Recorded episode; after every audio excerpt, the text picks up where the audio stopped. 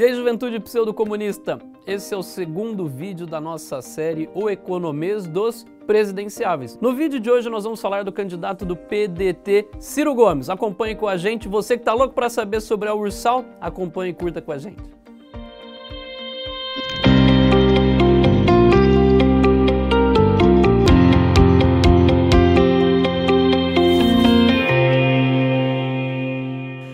Vídeo de hoje, nós vamos falar sobre o candidato do PDT, Ciro Gomes.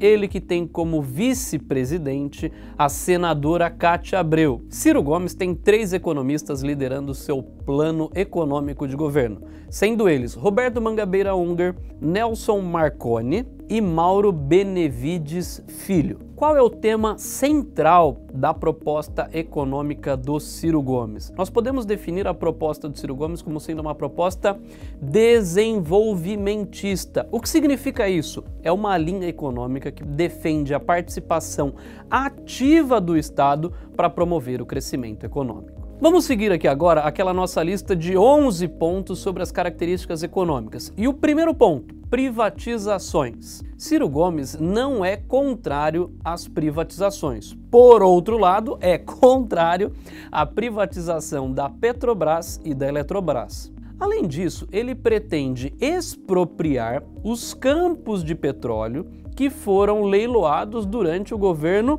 Temer e também pretende suspender o acordo entre a Boeing e a Embraer. Segundo ponto, reforma trabalhista. Ciro Gomes é contrário ao atual modelo ou atual à reforma trabalhista que foi aprovada durante o governo Temer e pretende revogá-la e propor uma nova reforma trabalhista. Terceiro ponto, reforma da previdência. Ele defende um modelo de capitalização. Vamos falar um pouquinho mais sobre o modelo de capitalização. Ele sugere um programa que combine três aspectos. Primeiro, renda mínima para trabalhadores que recebam até um salário mínimo. Repartição para trabalhadores que recebam até três salários mínimos e meio. E por fim, o regime de capitalização para trabalhadores que recebam acima destes valores. Quarto ponto, autonomia do Bacen, ou seja, a autonomia do Banco Central. Ciro Gomes afirma que o Banco Central atua com uma autonomia criminosa em função da participação de elementos do setor privado no seu conselho. A atuação do Banco Central, no caso da proposta elaborada pelo Ciro Gomes, se dará como modelo americano, onde se tem metas para a inflação e metas para emprego. A sua gestão também irá buscar uma taxa de câmbio que seja competitiva para as empresas do país. Quinto ponto: abertura comercial. Ciro Gomes aponta que a industrialização do Brasil é um dos caminhos para o crescimento econômico e redução do nosso nível de importações. Basicamente, o que ele está defendendo é um modelo de substituição de importações. Sexto ponto: modelo tributário. Ciro Gomes pretende implantar um pacote tributário que contemple o fim da pejotização e também a criação de um único imposto, o imposto sobre o valor adicionado.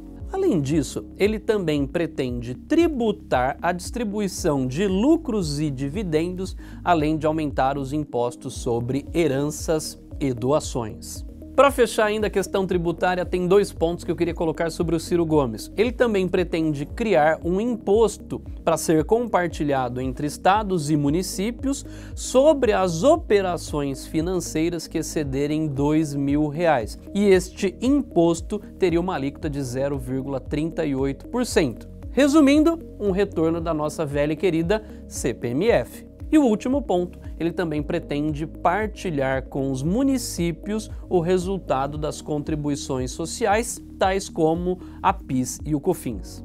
Sétimo ponto, emprego. O candidato Ciro Gomes argumenta que irá criar 2 milhões de emprego já no primeiro ano de governo e que o setor que tem capacidade imediata para demandar essa mão de obra é o setor da construção civil.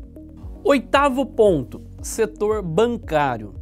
Uma das propostas do candidato é limpar o nome dos brasileiros no SPC, o vulgo Serviço de Proteção de Crédito. A ideia central é que os bancos públicos e privados refinanciem essa dívida para limpar o nome do cidadão. Ele também pretende aumentar a participação e atuação das três instituições financeiras públicas, principalmente o BNDES, o Banco do Brasil e a Caixa Econômica Federal, de forma que estas instituições financeiras tenham um papel fundamental de liderança na redução do spread bancário.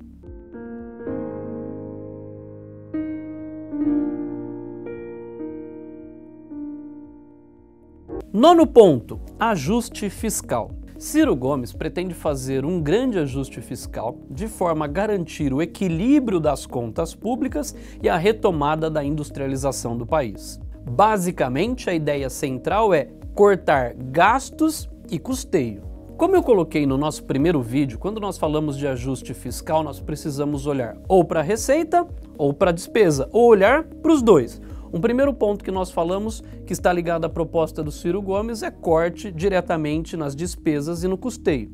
Por outro lado, vamos olhar especificamente sobre as receitas, ou seja, sobre a tributação.